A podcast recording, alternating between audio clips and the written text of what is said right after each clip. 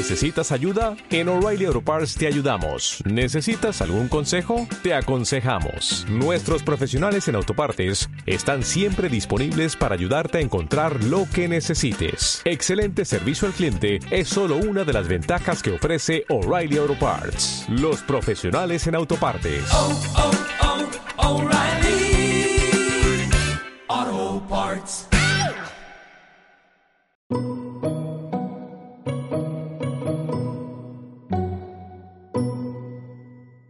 Quiero que se tomen un momento. Voy a decir una palabra y cuando la diga quiero que se tomen un momento para observar qué pensamientos o emociones les causa, ¿ok? La palabra es dependencia. Dependencia. Entonces, ¿qué sintieron? ¿Qué pensaron al escuchar la palabra dependencia?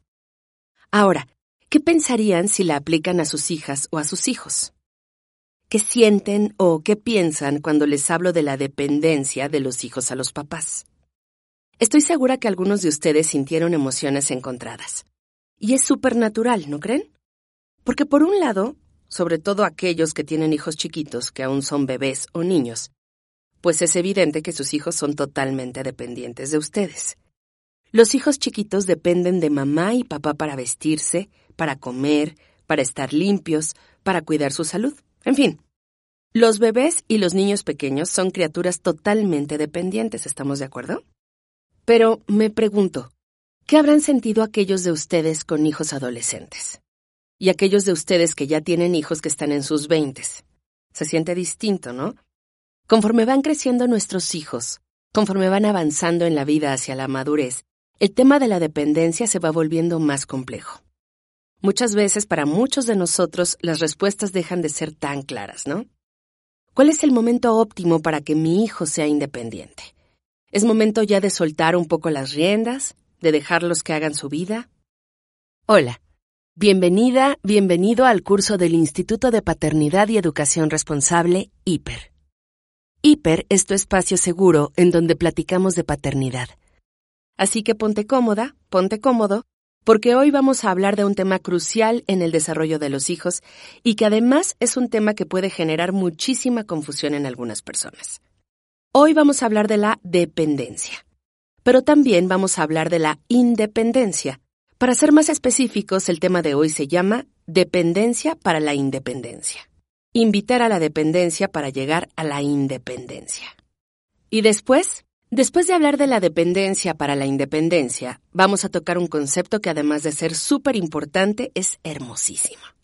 Después de hablar de la dependencia, vamos a hablar del santuario. Santuario. Suena padre, ¿no? Pero no nos adelantemos. Pues bueno, vamos a empezar estando de acuerdo en que lo que nosotros queremos de nuestros hijos es que alcancen su independencia, ¿no? Y cuando decimos esto, no estamos diciendo que queremos que sean unas islas aisladas del mundo. No. Todos, todos, todos en este planeta somos interdependientes los unos de los otros. Dependemos del sol, de la lluvia, obviamente, pero también de las personas que cosechan nuestros alimentos, los que construyen los caminos para que esos alimentos lleguen frescos, etcétera, etcétera, etcétera. Cuando hablamos de independencia entre los hijos y sus padres, estamos hablando sobre todo de responsabilidad. Un hijo que logra la independencia de sus padres es un hijo con responsabilidad, es decir, con la habilidad de responder ante cualquier situación que la vida le ponga enfrente. ¿Ok? Entonces partamos del acuerdo de que como padres queremos que nuestros hijos eventualmente se independicen de nosotros, que puedan ellos tomar las riendas de su vida lo cual no quiere decir que se rompa la conexión que tenemos con ellos, ¿verdad? Pero para que nuestros hijos logren esa independencia que queremos, es necesario que primero y por muchos años sean dependientes de nosotros. No se trata de soltarlos así, desde chiquitos a que hagan su vida y se den de topes y esperar que salgan bien librados, ¿no? Pero ojo, tampoco se trata de tenerlos en una burbuja de almohadas toda su vida, ¿verdad? Y de que no sepan hacer nada porque nunca han tenido que hacerlo. Entonces, ¿de qué se trata? Pues mira, una manera de entenderlo, como se entienden muchas cosas, es con un espectro de dos extremos. Para que me entiendas, Si estás tomando nota, te pido que hagas esto. Dibuja una línea en la hoja. Una línea horizontal. ¿Ya? Ahora, del lado izquierdo de la línea, ¿ok? Del lado izquierdo, escribe dependencia total. Y del otro lado, independencia total. ¿Ok? Pues bueno, ahí lo tienes. El espectro de la dependencia y de la independencia. Muy cerquita del extremo de la dependencia total tenemos al bebé. Y muy cerquita del extremo de la independencia total tenemos al adulto responsable. Si no estás tomando nota, nada más imagínatelo. Es una línea horizontal que une punto A y punto B. Punto A es la dependencia total y punto A también es el bebé. Punto B es la independencia total y también es el adulto responsable. Pues bueno, entonces nuestra labor como papás es irlos acompañando en este camino y poco a poco ir soltándolos hasta que sepan, puedan y quieran valerse solos en el mundo. Pero, aquí está el detalle. Cada hijo es diferente y nosotros tenemos que encontrar el balance óptimo en el tiempo adecuado entre cuidar y soltar, ¿me explico? Porque siempre hay un riesgo. ¿Y cuál es el riesgo? Es un poco como dice el dicho, ni tanto que queme al santo, ni tanto que no lo alumbre. Por un lado no queremos asfixiarlo, asfixiarlo quiere decir sobreprotegerlo. Está perfecto cuidar a nuestros hijos, pero es súper importante no pasarnos de la mano. Nuestros hijos tienen que salir al mundo. Poco a poco tienen que ir adquiriendo la capacidad de solucionar los problemas que la vida les va poniendo enfrente. Si nosotros como papás estamos siempre resolviéndoles todo, siempre cuidando que no se metan en ningún problema, les estamos robando el aprendizaje. La única manera que ellos van a tener de aprender a solucionar los problemas que la vida trae consigo es justamente resolviendo esos problemas. De este lado tenemos a la típica mamá de Ay, no, mijito, no te vayas para allá y no te vayas por acá, está muy peligroso, y no salgas a la calle porque hace mucho frío, y no salgas a la calle porque hace mucho calor. Y sí, hay una edad en la que el niño sí necesita que le cuidemos todo. Que lo tapemos cuando hace mucho frío, que le quitemos el suéter cuando hace mucho calor, pero conforme va creciendo, queremos que él vaya sabiendo lo que hace, ¿no? Pero por otro lado, tenemos el otro extremo. En vez de sobreprotegerlos es aventarlos al ruedo cuando todavía no están listas o listos para afrontarlo. Porque también es súper común que haya papás que tengan pánico de sobreproteger a su hijo. Y por lo tanto andan poniéndolos en situaciones para las cuales no están preparados todavía. Muchos papás tenemos una prisa terrible, una prisa de que nuestros hijos ya sean grandes o de que ya sean independientes y no siempre están ya listos para hacerlo. Pero, ¿por qué tanta prisa? ¿Esta prisa de dónde viene? ¿Es una prisa verdadera? ¿Hay alguna bomba de tiempo que va a explotar si mi hijo no llega de volada a su siguiente etapa? Muchas veces esta prisa que les digo nos llega porque estamos comparando a nuestros hijos. Los comparamos con el hijo de la hermana, con sus amigos de la escuela o hasta con sus propios hermanos o hermanas. Un ejemplo muy bueno es el campamento de verano. Imaginemos que nuestra vecina tiene un hijo de la misma edad que el nuestro. Es más, imaginemos que es un año más chico. Tiene ocho años y el nuestro tiene nueve. Y nosotros vemos que su hijo todos los años se va a un campamento de verano en donde lo ponen a escalar, lo ponen a hacer fogatas, a que aprenda a estar en un velero, a armar su casa de campaña, en fin, todo esto que hacen los niños en un campamento de verano. Entonces, vemos que el hijo de la vecina regresa súper feliz de su campamento y a nuestra vecina le encanta decirnos todo lo bien que le está haciendo el campamento a su hijo, ¿no? Le encanta decirnos esto de, ay vecinita, no sabes lo bien que le hace el camp a mi hijo. Se está volviendo súper independiente y ya sabe doblar su propia ropa y sabe hacer su propia maleta y sabe escalar y sabe, y sabe, y sabe. No, bueno, y tú ves que tu hijo, que además es un año más grande, pues más bien se la pasa más tiempo en casa y a lo mejor se la pasa más tiempo leyendo o dibujando. Y tú dices, pues no. Y te cuentas una historia en la cabeza de qué va a pasar si no mandas a tu hijo al camp. Y te haces a la idea de que nunca se va a saber valer por sí mismo, y nunca va a saber doblar su ropa, y nunca va a salirse de la casa cuando sea grande, y a ver, a ver, a ver, alto. Ya te hiciste una historia larguísima de cómo el futuro de tu hijo depende de que vaya a este campamento el siguiente verano. Entonces ya se acerca el siguiente verano y tú llegas con tu hijo y le dices, pues, ¿qué crees, mijito? Que este año te vas al camp. Y él así de, ¿qué? Pero no, mamá, es que a mí me da miedo eso de escalar y, y sé que nos van a poner a escalar y entonces se van a burlar de mí y no quiero, ma, por favor, no. Y tú insistes, ¿verdad? Porque según tú, en la historia que te contaste en tu cabeza, todo su éxito futuro depende de este campamento. Y entonces entras en esto de que, a ver, mijito, nada de andar de miedoso. Es hora de que te hagas hombrecito y te vas a este campamento sí o sí. ¿Y qué pasa después?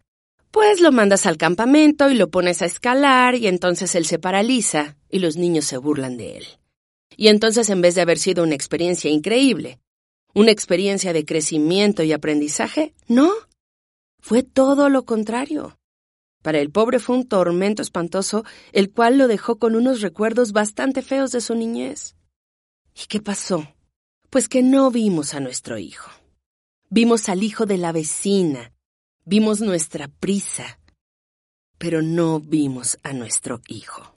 Porque resulta, en nuestra historia, que nuestro hijo tiene un proceso completamente diferente al hijo del vecino. Resulta que nuestro hijo es más mental a lo mejor, o más introvertido, y entonces su potencial se va a desarrollar más si se pasa el verano leyendo, o si se pasa el verano dibujando, que si se pasa el verano escalando montañas y haciendo fogatas. Aunque se oiga como un cliché, la verdad es que todos, absolutamente todos los niños son diferentes. Cada uno tiene su ritmo en el que va poco a poco, juntando los recursos necesarios para subir un nuevo escalón en el camino de la independencia. Algo muy importante para tomar en cuenta es que a la persona que más tenemos que estar viendo aquí, para saber si cuidar o si soltar, es a nuestra hija, a nuestro hijo, no al hijo del vecino, no al capitán de su equipo de fútbol o a su compañerita del ballet. Las buenas noticias es que no estamos solos en esto. La misma naturaleza, la biología, el orden natural, todo está trabajando con nosotros. Sí, así es. Tanto la dependencia como la independencia están programadas casi casi que en el ADN de nuestras hijas y nuestros hijos. La dependencia es mucho más evidente, ¿no? Cuando el bebé está recién nacido, la dependencia es palpable. El niño va a estar llorando hasta que se le dé de comer o hasta que se le cambie el pañal. Pero la independencia está igual de programada en la biología del ser humano que la dependencia. Solitos nuestros hijos, conforme van creciendo, van buscando autonomía. Nosotros como padres debemos de ir desarrollando la intuición y saber qué tan listo o no listo está nuestro hijo para dar o no dar el siguiente paso, según la responsabilidad que pueda ir asumiendo. Y no son respuestas blanco y negro, ¿eh? Esto que les digo se trata de calcular y recalcular constantemente, escuchando nuestro corazón. Porque muchas veces nuestros hijos nos van a pedir a gritos permisos, privilegios para los cuales aún no están listos, ¿eh? Pero otras veces están más que listos para algo. Pero están demasiado instalados en la comodidad que les brindamos. Sí, porque eso también pasa. No hay que confundir incapacidad con pura flojera o con la zona de confort. Si bien decimos que nunca hay que empujarlos, con esto no queremos decir que no haya que invitarlos y motivarlos a esforzarse, incluirles el valor del esfuerzo. Y cuando decimos que no hay que sobreprotegerlos, también hay que tener súper clara la diferencia entre sobreproteger y sencillamente acompañar. Hay veces en que lo único que necesitan nuestros hijos de nosotros es que estemos ahí, cerca de ellos, que sepan que los estamos viendo y acompañando mientras aprendan a enfrentar los retos de la vida. La metáfora perfecta es aprender a andar en bici. Muchos de los que nos oyen que aprendieron a andar en bici seguramente empezaron con rueditas, ¿no? Y después les quitaron las rueditas. pero siempre tenías a tu papá o a tu mamá agarrándote el asiento mientras tú pedaleabas. Hasta que un día ni cuenta te diste, pero tu papá ya te soltó el asiento y andas en bici solito. Y una vez que aprendiste eso, ya, quedó aprendido. Se va al costal de lo que ya sabes y lo más seguro es que lo sepas siempre. Hasta que las rodillas ya no te den cuando estés viejo. Pero eso ya es otro tema. Y es un balance perfecto, ¿estás de acuerdo? Si lo sueltas antes de tiempo, lo más seguro es que se dé un catorrazo y ya no quiera aprender. Y si te pones como loco y le gritas que tiene que aprender a andar en bici y que si no va a ser un inútil o un tal por cual, nada más le estás generando una ansiedad horrible hasta que diga, ¿sabes qué? No quiero aprender a andar en bici nunca. O a lo mejor no nunca, pero por estar impacientes, resulta que retrasaste todo el proceso varios meses o hasta años. O un tercer ejemplo, que dices, ay, no, está muy peligroso todo allá afuera, mejor que ni aprenda a andar en bici, que también es un poco extremo, ¿no? Igualito que con la bici. Así es con la vida. Y en el momento en el que me quiero concentrar ahora, es en esos minutos justito antes de que el hijo aprenda a andar en bici. Ese momento donde va el papá o la mamá deteniendo el asiento, y cuando nota que el hijo o la hija está asustada, le dice, No te preocupes, aquí estoy agarrando. Nada más sigue pedaleando, yo aquí te agarro. Lo que sucede aquí es que el papá o la mamá está llenando a su hijo, a su hija, de confianza en sí mismo. Así como, ¿ya viste, hijo? Sí puedes. Y justo con esta confianza es que el hijo sigue pedaleando hasta que le sueltas el asiento y tan tan. Tu hija ya sabe andar en bicicleta. Quiero que se imaginen este momento porque nos va a servir para empezar a hablar de nuestro siguiente tema. ¿Se acuerdan cuál es este tema? Lo dijimos al principio. Vamos a hablarles de algo que nosotros llamamos santuario. ¿Y qué quiere decir santuario?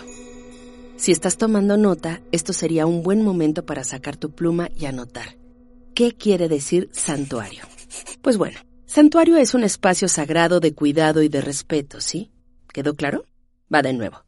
Es el espacio sagrado de cuidado y de respeto.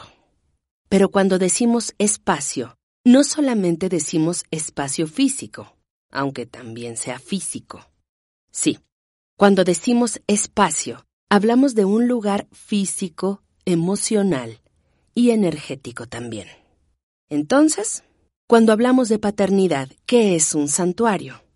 El santuario es el lugar en donde nuestro hijo puede quitarse la máscara, donde se siente seguro de ser quien es porque sabe que no va a ser juzgado. Porque allá afuera muchas veces la realidad nos empuja a ponernos máscaras, hasta cuando somos niños, ¿no? Incluso en el jardín de niños, nos teníamos que poner la máscara de valientes para echarnos de la resbaladilla si nos daban miedo las alturas. O, por ejemplo, había una vez un niño que venía de una escuela con un sistema de educación Montessori y sus papás lo tenían que cambiar de escuela porque se iban a mudar. Entonces lo llevaron a conocer escuelas nuevas y pues bueno, en una de esas escuelas pasó algo que ilustra perfecto el concepto de santuario. Pues resulta que estos papás llevaron a su hijo, llamémosle Diego. Estos papás lo llevaron a que pasara el día en una de las escuelas a la que tal vez lo iban a meter, ¿no? Y pues bueno, acuérdense que Diego venía de una escuela Montessori en las que dejan que el niño se exprese a sí mismo. Entonces, pues Diego se llevó a esta nueva escuela su suéter favorito y pues este suéter favorito era un suéter de ositos. Pero esta nueva escuela era un poquito más ruda de lo que estaba acostumbrado Diego. En esta nueva escuela, a algún niño líder le pareció que los suéteres de ositos ya eran para niños chiquitos. Claro que te estoy hablando de niños de seis años, ¿no? Pero pues había algún niño en esta escuela que a los seis años ya era todo un niño grande. Y no, pues al pobre Diego se le fueron con todo. Que tu suéter de ositos y que no sé cuánto. Y pues el pobre de Diego todo el día estuvo en la escuela con la cara como de no pasa nada. Así con actitud de me valen tus insultos, y así estuvo todo el día escolar. Y cuando pasó su mamá por él a la escuela nueva, lo vio muy tranquilo esperando afuera como si nada. La mamá le abrió la puerta del coche, Diego se subió, y justo, justo en el momento en el que la mamá de Diego cerró la puerta, se pone a llorar. y se suelta y se pone a llorar a gota gorda. ¿Pero por qué? Pues porque ahora sí, ya llegando al coche de su mamá, ya se puede quitar esa máscara que se puso todo el día. Esa máscara de a mí todo se me resbala. En el momento en el que Diego entra al coche de su mamá, Diego está en su santuario. En el santuario no hay juicios. El hijo es observado, llamado incondicionalmente, y, siendo él mismo o ella misma, puede cargarse de energía para salir al mundo. Pero ojo, cuando decimos que en el santuario no hay juicio, no quiere decir que no hay límites, ¿eh? Al contrario, el santuario es un lugar sagrado, como un templo, y parte de lo que lo hace un santuario es el respeto que se le tiene al lugar. No es un lugar en donde el hijo pueda hacer lo que quiera todo el tiempo, ni tampoco es una casa de almohadas y televisiones en donde lo único que quiera hacer es estar echado todo el día. No, el santuario es este lugar de paz, seguridad y confianza. Este lugar en donde sabe que siempre será bien recibido, en donde será visto, escuchado y respetado. ¿Y qué tiene que ver esto del santuario con lo que decíamos antes? Con eso de aprender a andar en bici, ¿se acuerdan? De ese momento en el que el papá o la mamá tiene agarrado a su hija, a su hijo, del asiento de la bici y va corriendo detrás mientras el hijo pedalea. Ese momento ese momento de seguridad, en donde el hijo siente esta energía de su papá que dice, aquí estoy, mi hijo, estás seguro. Ese es un momento santuario. Porque acuérdense que decíamos que el santuario es un lugar físico, sí, pero que también puede ser un lugar emocional, un lugar energético. El lugar físico es súper importante, y es súper importante que como papás podamos construir ese lugar para nuestros hijos. Pero igual o más importante, es darnos cuenta de que el santuario somos nosotros. Cuando adoptamos esa energía amorosa, que no juzga, pero que comanda respeto de forma suave. Cuando nos volvemos esa persona que calma a nuestro hijo y a la que quiere acudir cuando el mundo de afuera se pone feito. Cuando pasa eso, nosotros somos su santuario. Les queremos dejar un pequeño ejercicio para los que puedan, para que entiendan mejor qué quiere decir esto de yo soy un santuario. Y básicamente es un ejercicio de observación. Este ejercicio les va a ayudar a entender también el concepto de dependencia y de independencia. Imagina esto. Tu hijo pequeño, tu hija, se acerca a ti en una fiesta infantil. Están todos los otros niños lejos, muy lejos, y tu hijo, tu hija se va acercando hacia ti. Cuando ya lo tienes más cerca, te das cuenta de que viene llorando. Abres tus brazos y él, ella, al igual que tú, también los abre. Los dos saben, instintivamente, que lo que sigue es un abrazo. Tus brazos ya están abiertos esperando a que llegue, y en el momento que llega, lo envuelves en un abrazo fuerte que la hace sentirse protegida, y ahí estás, abrazándola un momento. Pero de verdad quiero que lo imaginen. Si no van manejando, cierren los ojos e imaginen eso que, si sus hijos ya pasaron por la infancia, seguro que les pasó. Y tienen a su hijo en brazos, no sé, diez segundos, veinte, medio minuto, un minuto, hasta que llega un momento en el que sientes súper leve, súper sutil, que tu hija, que tu hijo, ya está listo. A lo mejor te empuja suavemente con las manitas para que abras tus brazos. Ya. El abrazo acabó. Tu hijo, tu hija, se seca las lágrimas de los ojos y se regresa a jugar. Imagínenselo bien. Fuiste su santuario, lo acompañaste y luego dejaste que se fuera. Sus amigos, los juegos, el mundo lo espera. Gracias por escuchar la sesión de hoy. Hoy hablamos sobre dependencia e independencia y sobre el santuario. Nos vemos la próxima sesión aquí en Hiper tu espacio para platicar de paternidad responsable. Bye.